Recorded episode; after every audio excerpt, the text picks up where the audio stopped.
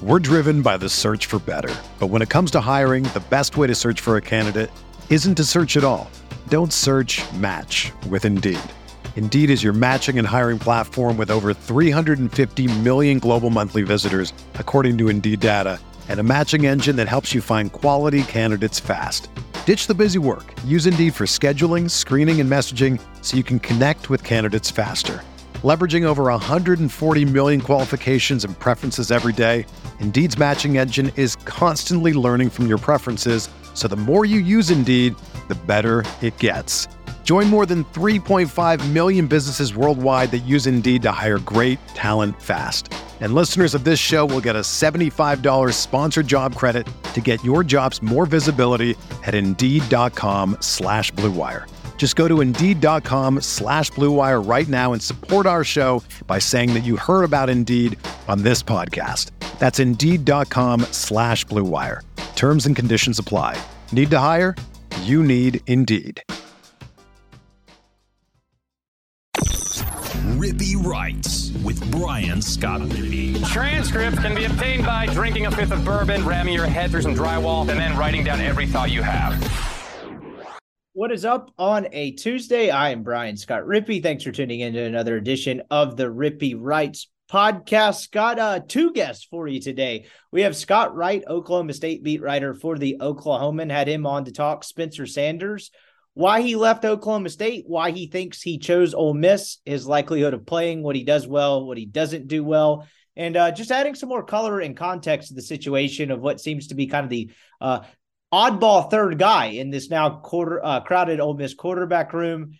Uh, so we got to talk to him, which I really appreciated his time. And then we talked to John McNamara, who covers uh, Wisconsin and particularly recruiting for Badger Blitz, the Wisconsin Rivals affiliate. Uh, really just something that I was interested in myself. I talked to him about the Phil Longo hire that I thought was a very like quiet hire in this offseason as they hire Luke Fickell, which was off honestly the hire of the offseason, but like how the hell Wisconsin, who's kind of known for its pro style, that's how they run things approach, is going to suddenly shift to the air raid. So talk to him about that, the changing fo- footing uh, recruiting footprint, I should say, and uh, how he thinks Longo will fare at Wisconsin. So, good show, football centric show. I think you'll enjoy it. But before we get to that, though, I want to remind you the podcast is brought to you by Skybox Sports Picks. Who is Skybox Sports Picks? Well, glad you asked. That the best, world's best gambling handicapping website, the inventors of the Skybox Matrix Interval, an advanced modeling mechanism that has helped propel Skybox to the top of the sports handicapping industry. Here's some stats for you.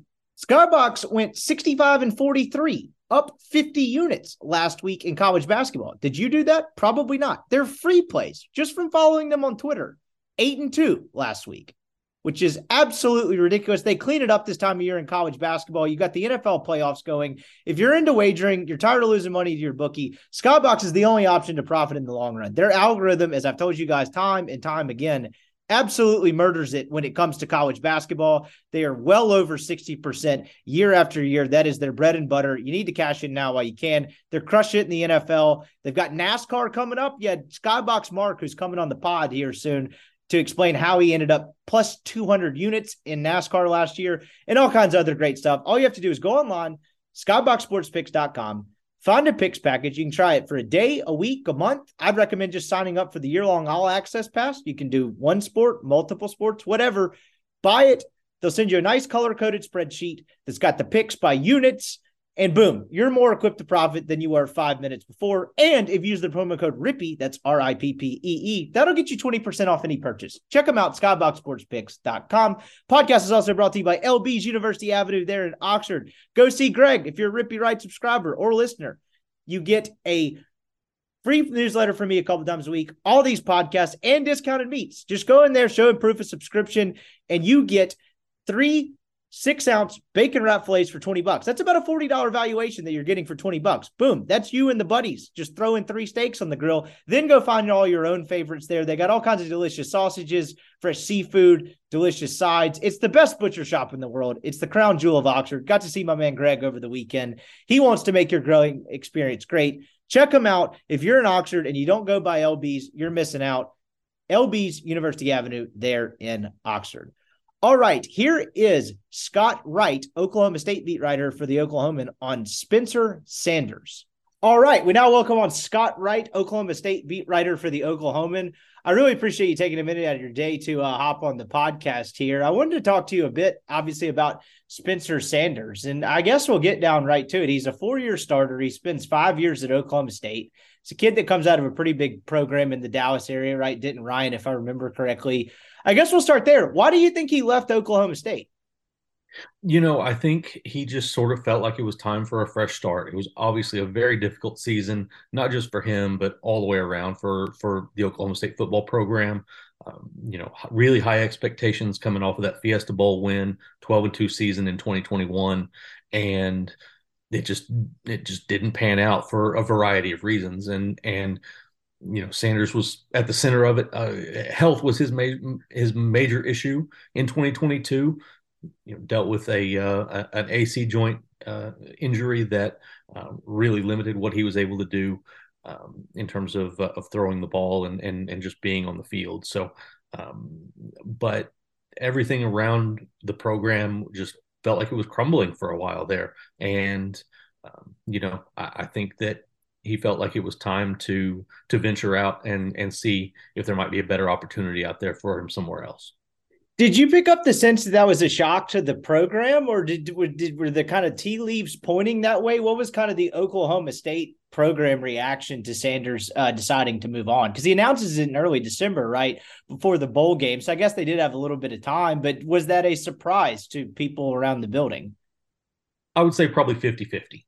Uh, okay. There were some people that that felt like Sanders was was content where he was. You know, they were putting together a, a good NIL offer for him, um, things like that. That they they felt like they had uh, that that he was going to uh, to stick with Oklahoma State until he decided to go pro, whenever that was. Um, honestly, there were a lot of people that, that was more their concern this offseason was that he might jump to the NFL rather than use his super senior year. So, um, but there were there were people that that understood that you know Spencer is intensely competitive he and Kasey Dunn butted heads at times. Um, you know, he and and and and other members of the staff. It wasn't always the smoothest relationship between all of them. So um, people understood that that there were some some feathers that had been ruffled and, and knew that it might be a possibility. So it, it wasn't a complete blindside, uh, but it, on some levels, it was still a little bit of a surprise.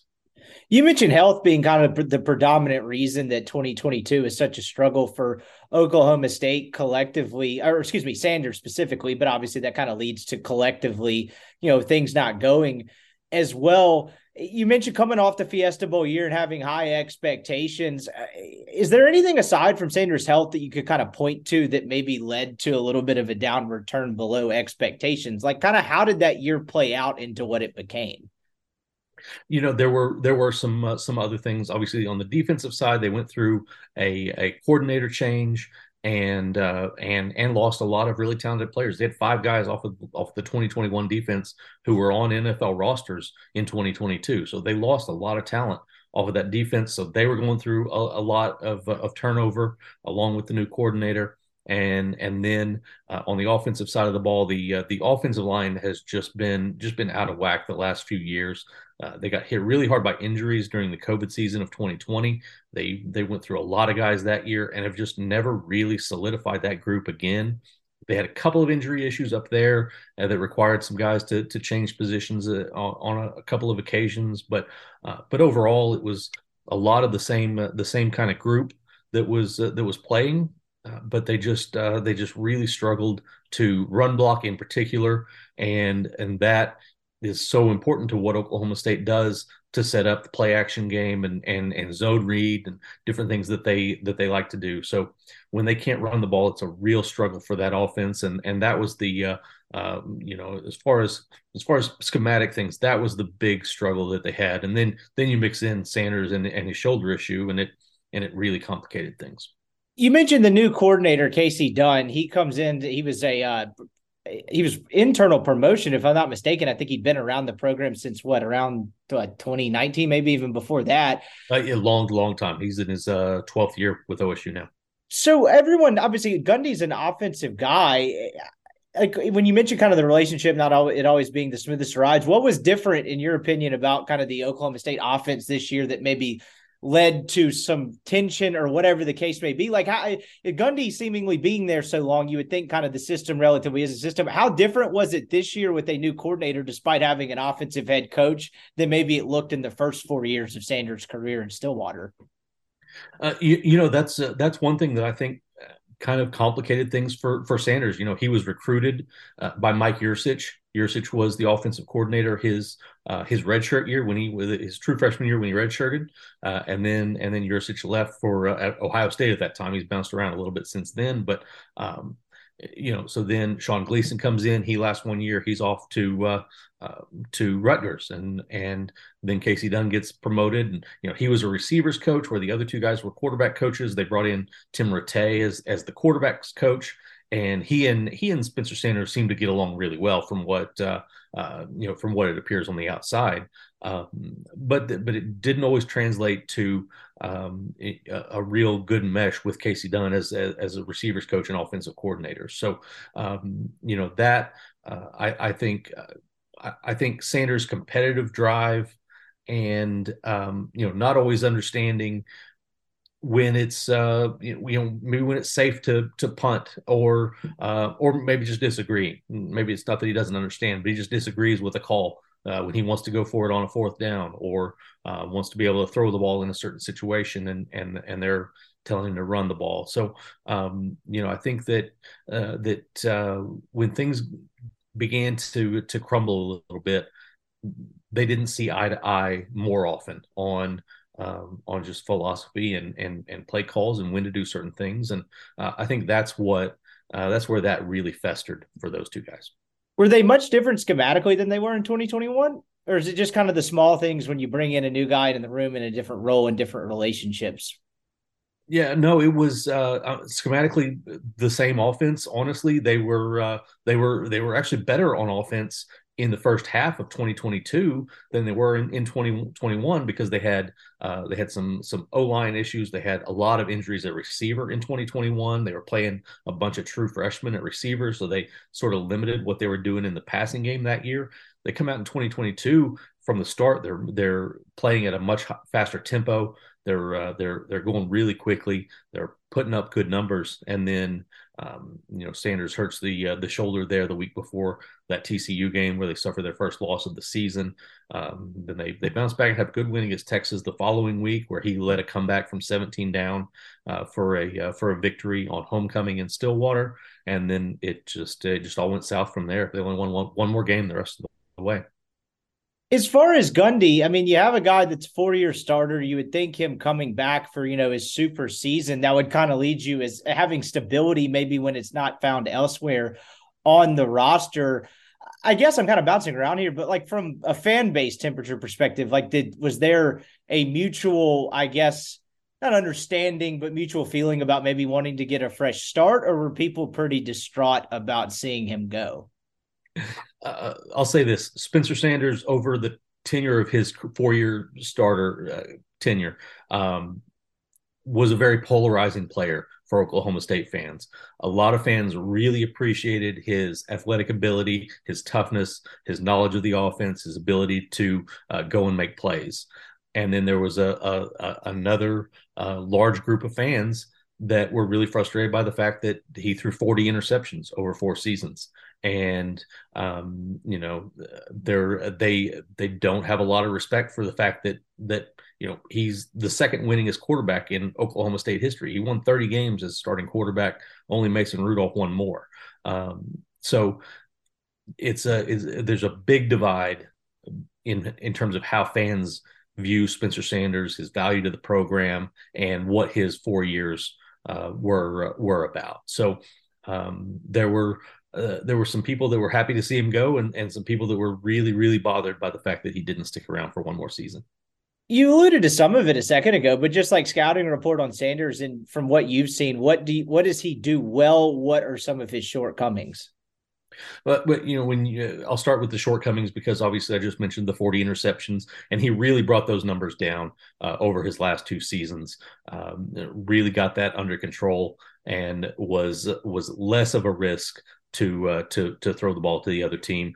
Um, you know, you go back into 2021 is when he really started to to make some progress in that area. He did have uh, you know, two games against Baylor. He threw seven interceptions, one of those being a four pick game in the Big 12 title game that a lot of people remember. So uh, you know that he throws four picks, they lose by five points. It was a it was a rough day. So um, you know th- that's uh, that's the area where uh, you kind of point to with with his shortcomings. Had some fumble issues early in his career. Really seemed to get those under control later in his career. Um, when you talk about his strength, the first thing you've got to talk about is his speed, his his ability to get out of the pocket, make things happen, um, you know, make plays on on called run plays, or just when things are breaking down. Um, he's he's one of the uh, one of the most gifted running quarterbacks I've ever covered. So uh, you know he he's rushed for more yards than any quarterback in Oklahoma State history, and they've had some some guys that that ran the ball decently well, Zac Robinson and and, and guys like that. If you go back back earlier in the uh, you know the history books. So, um, but that's the thing that, that stands out. He does have a strong arm. Um, his accuracy improved over the course of his career until until the injury hit late, and then it uh, it struggled a little bit, and uh, and you saw his uh, his completion percentage dip just a bit over the second half of the season. Uh, but he got he got much better in that over the course of his career and um, just the uh, the the the intangibles of his his toughness and his competitiveness really stand out to uh, a lot of people who who watch him and, and and get to know the type of player that he is. Yeah, when you look at just like his raw numbers over what is a very large sample size as a college player, now it's pretty consistent, right? He's going to be around somewhere between five, 2,500 yards in that high teens touchdown range and somewhere, you know, flirting with nine, 10 interceptions you know, what did what did you get the sense of like what he projected as as a professional prospect as a thrower? In what ways is he limited, and what does he do well? Is just specifically throwing the football, you know, outside of decision making, just kind of in the throws he can and cannot make. Yeah, he uh, he's not incredibly limited in in that way. There uh, there are some throws. Um, you know, the deep balls weren't always uh, weren't always perfect, but he's not terrible in in that. There's nothing uh, there's there's not an area where you feel like yeah he just can't make that throw. There there are some areas where he where he struggles at times, um, but um, but for the most part, pretty consistent thrower. Um, you know, I think when you look at him, um, you know, as a as an NFL guy, I I um, you know you look at at you know a guy like Skylar Thompson that just started for the for the Dolphins. Um, you know, kind of in uh, in that in that realm. I think uh, you know, he's a guy that's got the talent to go latch on somewhere and be a, a third team guy. And, um, you know, then once that happens, who knows? You find yourself starting a playoff game like Skylar Thompson did.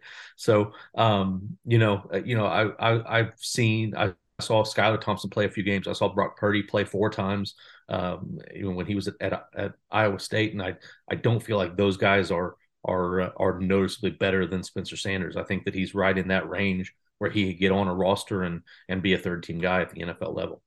You know, in some ways, between like the deep ball accuracy that you mentioned to the running to the sometimes questionable decision making, hell, it sounds like you're describing Jackson Dart, which just kind of makes this whole Ole Miss quarterback dynamic so interesting.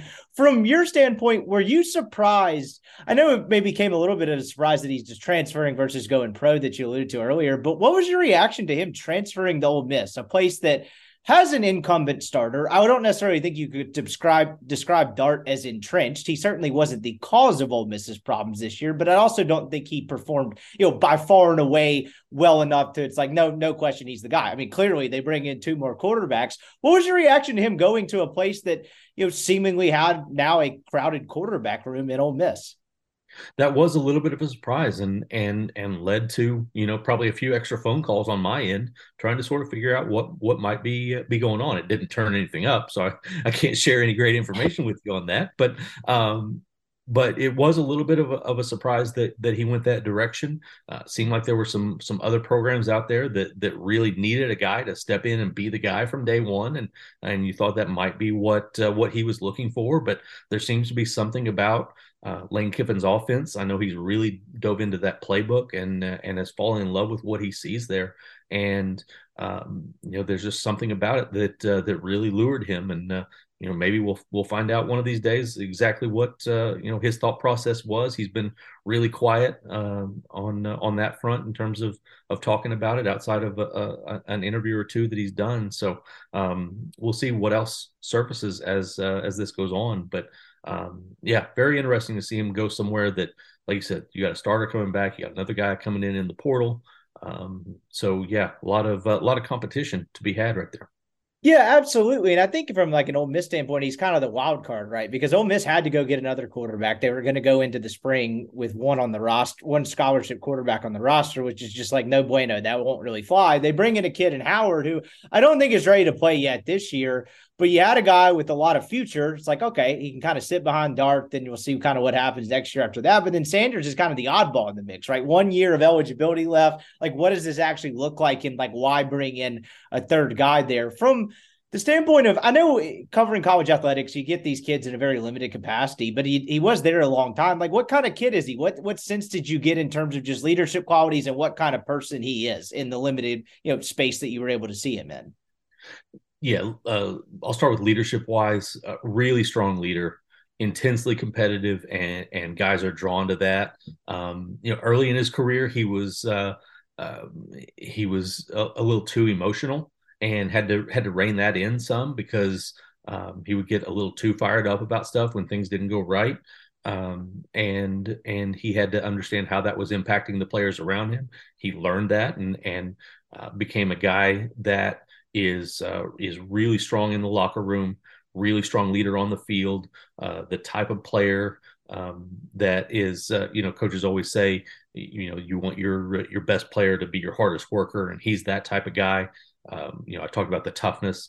He's a, he's a guy that never shies away from contact. Mike Gundy wished he would have probably a little bit more often during his career, uh, but um, you know he's he's going to go out and uh, if you call a reverse and he needs to go make a block, he's going to go make a block. Um, you know, he's going to try to get that extra yard uh, rather than stepping out of bounds early. He's going to do what he has to do. So he's a guy that that players really enjoy playing with and playing for. So um, you know, he has a uh, a command on the sidelines and uh, and uh, and on the field that is really strong and and and will unite a team. And the reason I ask that is, is recruiting in a lot of senses, really at any level, whether it's the portal or high school, it's about promises and whether they get kept or not. I guess kind of remains to be seen. I don't know the averages on those things, but I would argue with the amount of kids in the portal, probably more promises uh, broken than kept. But the reason I mainly ask that is, is as surprising as a decision as it may be on the surface, it doesn't seem like from the vibe that I'm picking up from you and kind of just everything I've read about him that it's surprising that he would not be deterred by going into a place that has a starter coming back, another kid coming in, a crowded quarterback room. I guess for the lack of a better phrase, it doesn't sound like it surprises you at all in the sheer sense that like he doesn't seem to give a shit. He'll just go beat them out. Oh, Oh, absolutely. Intensely competitive, like I've said multiple times. But um, you know, he uh, he signed in the class coming in for the uh, the the 2018 season, and 2017 was Mason Rudolph's final year. He was going to the NFL, and Sanders was fully prepared to show up and, and compete for that job that summer and and going into into August. Um, you know, Mike Gundy felt more comfortable with a uh, with a you know a redshirt senior that they already had on the roster and and sort of put the the whole quarterback competition to bed before the guys even got on campus uh, in August uh, for camp that year. But um, but Sanders was was fully prepared to come in and, and try to win the job there. Um, he does not shy away from uh, from that idea. Um, that's why you know th- that's part of the reason that I think Ole Miss was able to stay in the mix uh, and ultimately win out is that that he's not afraid of a little bit of competition. So he is uh, he is supremely confident in his abilities, and and and I, I know he fully believes he's going to come in there and win that job.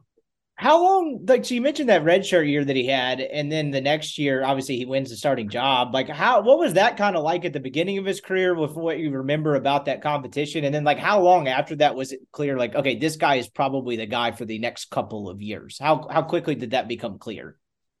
Uh, right away. Um, go back and look at, at his, um, his his career debut up at, at, Oregon State in, in 2019. He had a, a really good day, threw the ball well, ran the ball well, made some plays with his feet, and uh, they go up there and and and win fairly easily uh, in, on the road. His first game as a starter, and you knew right away that that this guy was going to be going to be in that seat for for the long haul. Um, you know, and and you know he had a really accomplished high school career, and um, you know there were a lot of people that that even in that 2018 season when he's redshirting, we're talking about him as as the quarterback of the future. So um, you uh, you sensed it right away, and then he went out and showed it really early, and uh, and settled in pretty quickly as as, as that guy. And um, you know that uh, you know he had he had his growing pains those those first first couple of years, but he really um, really persevered through that stuff and and uh, and improved over the course of his career. Was he ever at risk throughout that time getting benched? Was there ever a moment where it's like, is he not the guy, or was it pretty much he was it all the way and it was smooth sailing in that regard? Do you recall a time maybe when things got a little dicey in that regard?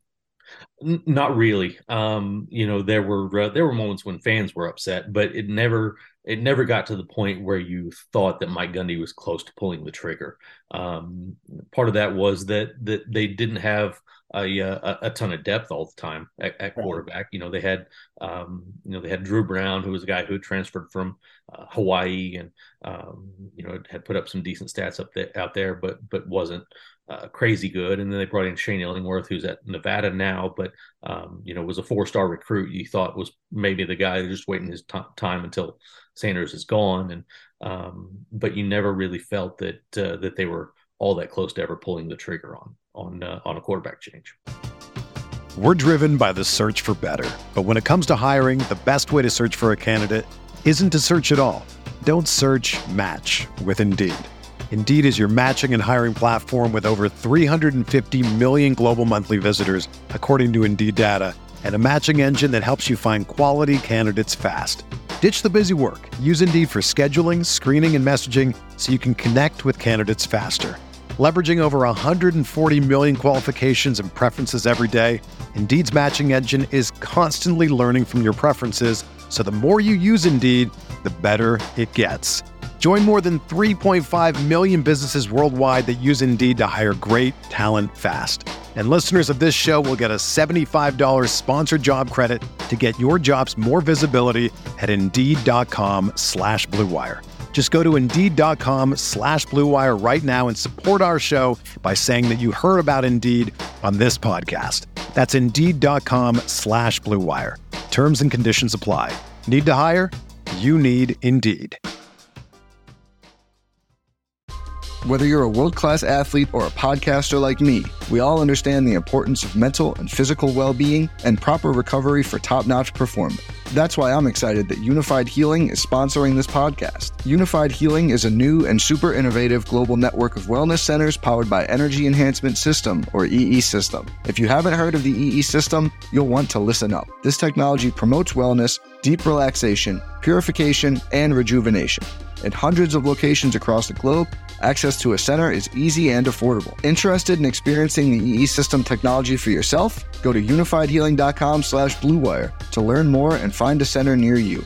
That's U-N-I-F-Y-D healing.com slash bluewire. No material or testimonials on the UNIFYD Healing website are intended to be viewed as medical advice or a substitute for professional medical advice, diagnosis, or treatment. Always seek the advice of your physician or other qualified healthcare provider with any questions you may have regarding a medical condition or treatment and before undertaking a new healthcare regimen, including EE system that was a huge get for them. You mentioned like kind of being a mature kid, polished, uber competitive. I uh, I lived in Dallas for a couple years and freelance some high school football. And coming from Mississippi at the time, I was like, dear God, this is like college like the way these kids are yeah. just polished, the way they're programming. I mean, from the facilities to everything, it really is kind of wild how far ahead kids in Texas, particularly at the quarterback position, seem to be just from like a handling themselves standpoint that times than you might see from other places that was a pretty big get for Oklahoma State at the time, right? I mean, that's a Gatorade Player of the Year, if I remember correctly. Denton Ryan, Dallas Metro area kid. Him not going to a Texas school, I don't pretend to remember what his recruitment was like, but that was a pretty big land for them at the time, was it not? Yeah, it was. They had identified him really early. Uh, then there were some programs, some some big name programs that came in late and tried to uh, tried to swoop him away and and and didn't have uh, any success. You know, he did have some injury issues in uh, in high school, had a torn ACL somewhere along the way there, and um, and so some people were sort of in in wait and see mode. And then he goes out and has a great senior year, and and things really picked up again for him. And um, but Oklahoma State had stayed loyal to him that whole time, and and uh, and he felt he needed to reciprocate that by uh, by sticking true to his commitment. So it was it was a really important signing when they when they landed him not that you'd like think like this far into it, you know, nine months down the road, but like let's just I I think the general sense now, at least without knowing anything, without going through spring, that people seem to think around here, Dart probably has the edge. He will probably end up winning this job. After talking to you, that you know, there might be me there might need to be a little more thought given to the fact that like, okay, he might actually come do this and pull this off and be the starter for a year. But let's just say on like the flip side, if Dart is the starter and he exhausted this last year, I don't pretend to know the transfer rules well, whether these kids can transfer again. Like, could he go somewhere after spring? I don't know. It confuses the hell out of me. I'll probably go look it up at some point, but it's like on the surface, I'm like, I don't know how this works. But for you, like the way the Spencer Sanders story's in, how shocked would you be if he made this decision, he transfers to Ole Miss, and then he spends the last year not playing? Like, how surprising of an ending to the career would that be? It just doesn't seem to jive with anything on his trajectory, if that makes sense. Right. Oh no, I completely agree. It would be it would be really odd to watch it end that way. Um, after everything that he accomplished at Oklahoma State, um, you know all the all the great things that he did as a as a player here. I mean, you go you go through the the the OSU history books and you get to the quarterback stats, and he's first, second, or third in in in a lot of major categories in uh, in Oklahoma State history with with what he's done over the course of his career. So um, yeah, so to see it fizzle out that way would be a, a really odd feeling, and um, and knowing his competitiveness, uh, I know how tough that would be for him as well. How differently do you think anything plays out in 2022 if the Big 12 championship in 2021 goes their way? Because they probably make the playoff, do they not? Yeah, most likely. I, I, really think so. I think they get in the playoff if uh, if if that had happened. If they uh, you know they they got tackled. Uh, Dezmon Jackson got tackled a couple inches short of the of the pylon with that game winning touchdown. Uh, if he reaches it just a little farther, hits that pylon, um, you know, I think they get into the playoff um, you know, then then you don't know. I mean, uh, you know, with the early signing period, obviously a lot of recruiting is already done by that point, so it's hard to say how much it would have impacted that specific recruiting class. Right. Um, but they did they did lose some starters to the transfer portal um, that off season, so it could have changed some things there. Maybe some defensive guys uh, had hung around rather than going uh, going to other places where they um, you know, thought they were going to have better opportunities. So, um, yeah, it, it definitely could have uh, could have changed some things for sure. Uh, because you know two or three different two or three guys on that defense could have made a whole uh, whole lot of difference. So um, yeah, it would have been interesting to see what uh, you know how that would have changed the future had had that uh, had that touchdown gone in and they come to the playoff. Last thing for I'll let you go. What's kind of next for this Gundy led Oklahoma State program? I wouldn't necessarily, I don't know enough about it to say it's at a crossroads, but it does seem like it's at an interesting phase. He's been there a long time he's gotten close to the BCS or the playoff or whatever crazy version we have in college football of the college football playoff. You got a year like this 2023 season is going to be bizarre because it's like everyone's waiting to get the 12 seat table to where it's like, hey, this is actually a little bit more realistic, particularly programs in the SEC West. But like, what is next for this Gundy led Oklahoma program going forward? I mean, it does it does feel like it's at a little bit of a crossroads right now. You know, he's uh, he just hired a new defensive coordinator today, um, hired a guy from the Division two level, which uh, is not out of character for Mike Gundy. He's done that before with with uh, offensive coordinators, um, but at a point where you're coming off of a seven and six season, uh, a, a Division two hire doesn't get fans were fired That's up. not winning so, the press conference. right, exactly. So uh, so it's been a little bit of a weird day following um, Oklahoma State fans that are uh, you know there are some that are in Gundy's corner no matter what, and they trust him uh, to develop the program, and and there are others that that wanted to see him go out and and throw some money at a, at some of the big names that are that are out there to uh, to come in and and run his defense. But um, you know, so yeah, so today's been a weird day, and uh, you know they had a ton of transfer portal movement. In addition to Sanders, they had 16 scholarship guys in all that went out. Um, several of them were uh, were starters, and um, you know they brought in a bunch of new guys to to replace them, but um, still not the same as uh, as guys that you've invested a few years in. to uh, to to build them in into what you want them to be in your program. So um, yeah, it is a uh, it's a really interesting spot that they're in because they need to get this offense back on track, and obviously now they're having to do it with a uh, with a with a new quarterback and Alan Bowman who transferred in. Um, you know, he was a starter for a few years at Texas Tech, went up to Michigan, was third stringer up there for uh, for a couple of uh, of, the, of their uh, their playoff runs. But um, but yeah, so he hasn't really played much in two years, and now you're handing the offense to this guy. So it's a it's a really interesting spot. Gundy more or less cranky post I'm a man, I'm 40, whenever that was a year ago. Like, what is Gundy like now compared to like, I mean, I use that as kind of a joke, but like five, right. ten years ago, is he more or less prickly? Um, for the most part, less. Okay. Um, now he had a little bit of a blow up with a reporter uh, after the uh, the guaranteed rate bowl um, when he got asked about potential staff changes, and um, you know he he didn't uh, didn't care for the timing of uh, of that question or the or the question in general. Um, that said, we haven't gotten to speak to him since then, so uh, okay. we wouldn't have had another chance to ask that question. But still, um, the uh, yeah. So, but but overall, he's been uh, he's been a really entertaining guy to cover. I uh, uh, I was on this beat in 2008. Then I uh, I stepped away for a little while, came back in uh, in 2017. Since that time, he's been uh, he's been really relaxed um, and and and pretty fun to to interact with and, and deal with most of the time.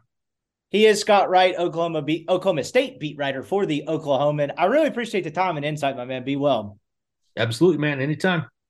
All right, that was Scott Wright. I really appreciate his time. Thought he added some pretty valuable insight on the Spencer Sanders situation. I'll try to get the whole grad transfer thing cleared up, whether he's there for spring and how that works uh, here for the next show. Probably should have looked at that beforehand, but I really appreciated Scott's insight on that. Now we're going to go to John McNamara on how Phil Longo is going to turn Wisconsin into a uh, air raid esque offense. I just found this very interesting. I th- again thought it was kind of an under under uh, talked about higher. I don't know if it's underrated or overrated for this college football offseason. So talked a little Luke Fickell, um, talked a lot of Phil Longo, how they kind of changed the recruiting footprint already, and uh, what to expect from the Badgers next year.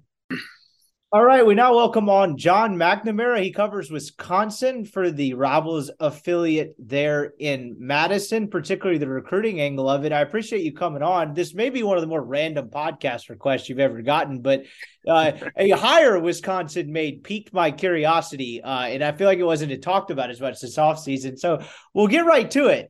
Um, Phil Longo spends last couple years at North Carolina. He was at Ole Miss before that. I think Ole Miss fans remember him well. Some pleasant, some not so pleasant memories. I guess we'll just start there. So they pull off a hell of a hire in Luke Fickell, and he brings in uh, Longo as his OC. How surprising was that around in and around Madison as far as the hire? Because it is certainly not the brand of football Wisconsin is accustomed to playing. Yeah, you're you're absolutely right. Um, a, a team that's been a pro style system for you know the last almost 30 years now dating back to when barry alvarez uh, came over. And you know there was a little blip on the radar when gary anderson came over for two years and he he wanted to incorporate some you know three or four wide receiver sets and, and kind of open it up a little bit. But you know what phil longo wants to do in this air raid offense is uh is a complete change in philosophy a complete change in scheme from what wisconsin is used to with running the football with big offensive linemen. So, um, you know, from a fan base percentage or for perspective of you know the feedback that we're getting, the excitement around the program, I think a lot of fans are ready for that, and it, it's going to be very interesting to cover. Um, again, you know, I've been doing this for a long time, but it, it has been the same offense for for that whole portion of time. So it's going to be very interesting to see what fall. I'm sorry, spring camp looks like. You know, they brought some quarterbacks in, they brought some wide receivers in, um, and I think the overall, you know, buzz around Madison is that the fan base is pretty excited about the change.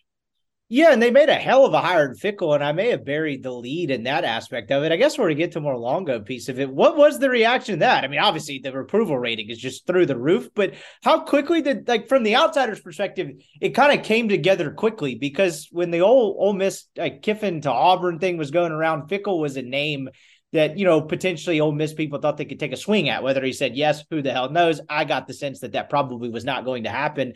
How quickly did that happen, and how surprising was it that they landed Luke Fickell? Yeah, very surprising. Um, you know, even when we came out with our first couple hot boards and stuff like that, where you know you put ten or twelve names together, Luke Fickell didn't seem like a realistic one because of the people that you talked to. He would leave potentially for Notre Dame and potentially for Ohio State, and he seemed like someone who was out of Wisconsin's reach. To be to be very honest with you, and then you know as the process kind of wore on at Wisconsin, all signs pointed to Jim Leonhard. and we had a lot of Jim Leonhard content ready to to publish and, and ready to go. And then it really came out of left field that uh, you know Luke Fickell was the guy, and they were hiring him, and it, it was it was crazy. I mean, I was I was very surprised. Luke Fickell was not on not on my radar. I can't imagine he was on very many people's radar throughout that process. It really looked like Jim Leonhard, but you know, in the end, it was Fickell. And again, he hasn't he hasn't even coached a practice yet at Wisconsin, but it seems to be at least this offseason from what he's done an, an excellent hire for the Badgers. Yeah, and you know, I've been there with the whole hot board thing, and like Fickell kind of runs a spread concept. I'm just curious, like when you obviously it's you know based off talking to people, but how much of just like you know when you get to the fifth or sixth name on a hot board, how much of it is like you know something that might fit what's become accustomed to known as Wisconsin structure? Like, was it kind of out of left field in that sense as well? Yeah, and Wisconsin has always made very Wisconsin type hires where, you know, you're looking for guys who were connected to the program. So, you know, Dave Aranda was a name that was brought up quite a bit because he was Wisconsin's defensive coordinator. You know, would he be an option? You know, Lance Leipold, uh, you know, coached in the state of Wisconsin.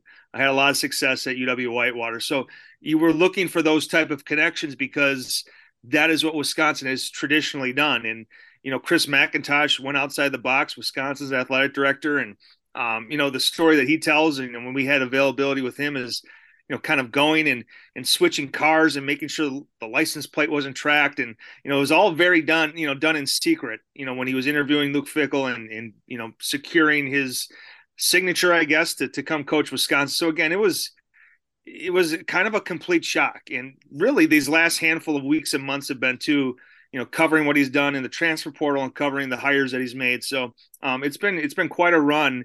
And again, like I said, it all this has led to, you know, probably the most anticipated season that I can remember covering for Wisconsin fans. Why did they make a move at head coach? It's a guy that's won a lot. Again, from an outsider's perspective, you just look at the win loss record, the consistent success Wisconsin's had. It was like, whoa, like that kind of was shocking. But it didn't seem shocking to people around the program and people who cover the program, at least not as shocking. What went into that and why was he fired? Yeah, well, I would, I would say that was a shock too. Uh, I mean, very un Wisconsin thing to do to to fire a coach, you know, midway through the season and you know, like you said, on paper, Paul Chryst looks pretty good. I think he was right around 72% winning percentage. Um, but the program, it, it, kind of dipped off in the last handful of years. Um, you know, the, the offense in particular you know, just got stale and stagnant, and there was no real innovation there. And, you know, whether Chris McIntosh went into this year thinking that, that he needed to see significant improvements or not, or um, it that seemed to come together very quickly as well. So you know, Paul Chryst being fired was a shock. Luke Fickell being hired was a shock. I don't know which one was bigger, but it's been it's been a wild fall and a wild winter in Madison. Yeah, it really has. And like now, I mean, obviously that's one that breeds excitement, but like back to the Longo piece of it, because that's kind of like the Ole Miss centric. He comes in, he's inherited a, a, wealth of talent, right? He's got Metcalf, Lodge, AJ Brown, Dawson Knox, pretty good quarterback, and Jordan Ta'amu, who started off as actually the Shea Patterson era, which seemed to uh, turned out to be pretty short lived. They ate up a lot of yards. They moved the ball a lot. They struggled in the red zone. He seemingly kind of carried some of those struggles over to North Carolina, but I don't think there's any doubt that between the 20s that he moves the ball particularly uh, pretty well. I guess I'll start from this standpoint. You cover the recruiting aspect of it pretty well. Does Wisconsin have the ability to have a recruiting footprint conducive to that kind of speed centric, aired out system? They didn't prior to Phil Longo. Okay. You know, it wasn't even in the conversation. You know, what he's been able to do on the recruiting front in the transfer portal has been uh, it's been outstanding. And I don't know that a single coach since I've been doing it has had the impact that he's had. You know, at the quarterback position, you know, that room was was just about empty. And he goes in and he gets Nick Evers from Oklahoma. and then he gets uh, Mordecai from SMU, who's likely going to be Wisconsin starter, and then he goes and gets another former four-star kid in Braedyn Locke um, from Mississippi, uh, yeah, Mississippi State. So, you know, he revamps that room through the portal, and then he goes in the 2024 class and gets Mabrey Mettauer, a big four-star kid from Texas. So, just at that position, what he did in a few weeks Wisconsin had never seen that type of success in in 20 years at the quarterback position. It's just not a, a spot that they recruited very well. And then the Longo impact kind of trickles into then receivers, where Wisconsin goes in the transfer portal and gets C.J. Williams from USC, and you know they get three other guys through the portal as well. So all of a sudden, it's almost a complete overhaul of the quarterback position and the wide receiver position and now you're thinking, okay, they they can get this up and running right away this year. There shouldn't be, you know, a period where they need to, you know, obviously they're going to have to learn the offense. There's a lot of new pieces here, but you know, specifically with Tanner Mordecai coming in, the expectation is that this thing gets running right away and they can compete for a Big Ten title right away in 2023 what how would you describe Wisconsin recruiting footprint prior to Longo? Because like someone down here in Mississippi who doesn't know any better, you look at them on Saturdays, they got a big bruising running back, a bunch of offensive linemen that seemingly just ate cornstalk and cheese curds for the first 18 years of their life, and they just pound you into submission. What does that recruiting footprint look like for the 20 years prior to that? Is it a lot of in-state kids? Like what exactly does that look like? Yeah, you know, in-state kids, you know, the, the old adage is that, you know, Barry Alvarez said, I can – you, know, get my big bodied linemen from inside the state. And you know a lot of time linebackers as well and he's got to get his his hands and his feet in other spots. So yeah wisconsin always recruits in the state very well but you can't make a living there. You get you got to go outside the state. They, they recruit you know illinois ohio new jersey they go to the east coast and then you know they've they've traditionally gone down uh, to florida quite a bit as well and i i think luke fickell will have a lot of those areas as well but if you look at longo he's just attacked Texas, and right. you know all three of those quarterbacks are from I should say four with with the 2024 kid Mettauer, um, and you know the connection that he seems to have there. He's going to ride as long as he can because the one offer that he's made so far in the 2025 class is from Texas as well. So, you know, Wisconsin's been in that state. I mean, I guess every school in the country goes into Texas, but he seems to have a pretty nice niche there in terms of quarterback recruiting. And um, I think he's going to ride that uh, as much as he possibly can while he's at Wisconsin from the transition to the pro style scheme that they've had for so long into what this is is fascinating to me because like I looked, you know, I watched on the other side of the state here where Mississippi State goes to the air raid. And that first year, because Leach recruits such a specific type of lineman, he needs very specific types of receivers, not on just the inside, but the outside. But particularly up front, it was kind of a rough transition because that's a totally different type of lineman. But to me, just outside looking in, it seemed like if you got the speed on the perimeter, you got the quarterback offensively. It, it, can't be that different blocking if you have big capable offensive linemen. How like smooth or rough of a transition in year one do you see this being in terms of what they had on the roster what they're able to do in the portal and kind of implementing guys into the mold of what that offense is supposed to be if that makes any sense yeah i think you know and they've said this kind of on both sides of the ball that they're going to you know not just gut this what's going on at Wisconsin and start fresh. Uh, you know, it, it's very much going to be an air raid system, but Wisconsin has two very good running backs in Braelon Allen and Chez Mellusi. And I think you'll see some, you know, Phil Longo at North Carolina uh, at Wisconsin, at least right away, where, you know, I think one year they led the ACC in rushing too. So I don't know that this team's going to throw 65 times a game. Phil Longo talked about balance. Doesn't mean you know running 40 times and passing 40 times? It means getting you know all your playmakers involved in the offense and putting them in a position to have success. So you know i don't like i said i don't i don't think this team is just going to be primarily pass pass pass. I think it's going to be a more balanced look. But again uh, you know braelon allen came out and said i'm looking forward to running against some some six man boxes as opposed to eight and nine man boxes. So it's going to be very interesting to see what the running backs are able to do because like we talked about earlier everyone that wisconsin faced was not worried about them passing the ball. They they stacked the box and said, "Go ahead and pass if you want to. We don't think you can have success there." And they would try to limit the run game. So with this offense, I don't think you'll be able to do that. And they do have the weapons now in place to to really have a balanced attack through the air and, and on the ground if, if Braelon Allen and Chez Mellusi are healthy this year. So they had they hire Fickell, big time hire. He brings in an out of the box coordinator. We talked a lot about this footprint versus what it is now. Do you think, and I'm asking you just kind of speculate and guess here to some degree, do you think Fickell made that hire with the intentions of like we can't do this the way it's been done for two decades if we want to reach a higher ceiling? Because you're talking about a program that's really a model of consistency, but not quite to that upper echelon that everyone's vying to get to. Another weird dynamic is now there's about to be 12 seats at this playoff table. So who knows like how that changes expectations. But do you think that was a like conscious effort to kind of bring them out of the mold they'd been in for two decades? Yeah, it's a good question. Um, you know, I think a lot of these guys probably have their short list of guys, and I would imagine Phil Longo was, you know, on Fickell's list. Fickell talked about, hey, I wanted to hire him at Cincinnati, and it just didn't work out. And you know, Phil Longo went to, and said, well, the only job I would leave North Carolina for would to be work under Luke Fickell. You know, whether that's true or not, obviously there's, there's a connection there. So I think that, you know, as Fickell's looking at these jobs, he has a short list of, hey, I, would bring try to bring Phil Longo to wherever I went. Um, so I don't know that he looked at Wisconsin necessarily said we can't do what we've been doing. Um, I think it was more of a like, hey, I'm going to look to bring Phil Longo wherever I go, and it happened to be Wisconsin. But um, you know, if there was ever an offense that needed a change, uh, you know, uh, needed some fresh set of eyes on it, it was probably Wisconsin's. And again, it's going to be a very different switch, you would imagine, with a pro style run team as opposed to an air raid. But um, it'll be very interesting to see what balance they kind of strike this this spring and going into the fall as well from like Badger fans' perspective, how long is that going to take to get used to? And just the terms of the amount of plays, what that looks like, the amount of throwing the football around the yard. Like, how? Like, I know we're not there yet, but like, how do you see that going? I imagine that's got to be a pretty stark contrast. Yeah, it it is, and you know, again, this has been this has been almost thirty years in the making of of ground and pound and three yards in a cloud of dust or whatever you know little saying you want to say about Wisconsin football, and it's it's going to look different. But again, I think it's a very welcome change from what Wisconsin fans have seen over the last two three years under Paul Chryst.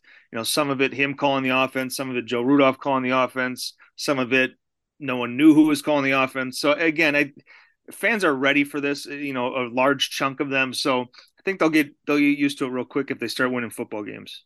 And lastly, before I let you go, like the I know it's still in the early stages of it, but like how have you noticed how it's how how you've had to change covering recruiting with all of this? Because clearly it's a way different approach. And look, college football as a whole, the recruiting's way different. My head spins every day trying to figure out who Ole Miss is after, not after in the portal and how all that works. But just in terms of like the type of kid and all of that, like how are you adjusting to covering it differently? Because it does seem, particularly on the offensive side of the football, they are recruiting different types of players. Yeah, it's um you know, it's a, eh, again, I, I say this kind of stuff, and it, you know, Wisconsin has had a ton of success. So yeah. you know, it's not saying one thing; it's eh, because the other thing is bad. It, it it seems to be a more modern approach to recruiting, where eh, look, they're they're trying to create buzz around the program, and Paul Chryst, he wasn't that wasn't his focus. I mean, he wanted to to be a head football coach and coach football. He wasn't always interested in, in doing the other thousand things that a head coach at a Power Five school had to do, and I, I think Luke Fickell understands a lot of those things. Whether he likes to do them or not, I don't know that anyone likes to go on Twitter. I I hate going on Twitter, but it's, it's just part of the job. So, you know, in terms of generating interest and building up, you know, junior days and and you know creating interest in the program, it's it's been different than what the previous staff has done. Um, the transfer portal is very different. In Wisconsin used the transfer portal in the short amount of time that it was available. Um, you know, I guess when it you know just kind of blew up, you know, they added 13 guys this year. I don't expect that to be the norm, but that was different. Um, you know, they have gone after at least offer wise in just these last 48, 72 hours here, a lot of top tier four star, borderline five star talent across the country. So you know whether or not they can get those guys on campus it remains to be seen but it's certainly a different approach. And i feel like this is a group where hey we were at cincinnati for a while. We upgraded in terms of our brand in our you know facilities and our resources and we feel like we can recruit with the best teams in the country. Again we'll, we'll see how they stack up uh, and what kind of success they have but i think this is this is a group that have, has made a big jump and they're excited to, to see what they can do like I said, with with with a whole new set of resources and, and everything available to them, recruiting wise and, and facility wise, and, and on the football field as well. He is John McNamara, editor and recruiting analyst of Badger Blitz. I really appreciate the time and insight, my man. This was really fascinating. Absolutely. Thanks for having me. All right, that was John McNamara. I hope you enjoyed him and Scott Wright, as well as this podcast as a whole. Got some great stuff coming for you down the pipe. Was a little delayed getting the first pod out this week. Got a bunch of interviews lined up, and they all kind of stacked up um, on top of one another. Got a, uh, a Mississippi-based Ole Miss alum musician Watson Turnipseed coming on the pod on Thursday. A really fascinating guy to talk about his career in music. He's also an attorney that practices international law. I think you'll really enjoy that one. They're going to talk some college baseball on Friday, and then some golf related stuff coming to you next week. So a lot of good stuff cooking on the Rippy Writes pod lately. Y'all have a great uh, start to your week, beginning your week. We'll holler at you here in a couple days. The headlines remind us daily the world is a dangerous place. The elites in charge say everything's fine, stop noticing. But you know better. And your gut knows that time is short to prepare for a world that is four missed meals away from chaos. My Patriot Supply has helped over 3 million families become more self reliant and is the company Americans trust to prepare. Go to mypatriotsupply.com and secure their best selling three month emergency food kits. Each contain delicious breakfasts, lunches, and dinners, averaging over 2,000 calories per day. Secure at least one food kit for each family member. For a limited time, save $200 plus get free shipping on all their Ready Hour three month emergency food kits. You're not ready if it's not Ready Hour Foods. My Patriot Supply also has solar power generators, water filtration units, biomass stoves, heirloom seeds, and critical survival gear. Shop mypatriotsupply.com today. mypatriotsupply.com.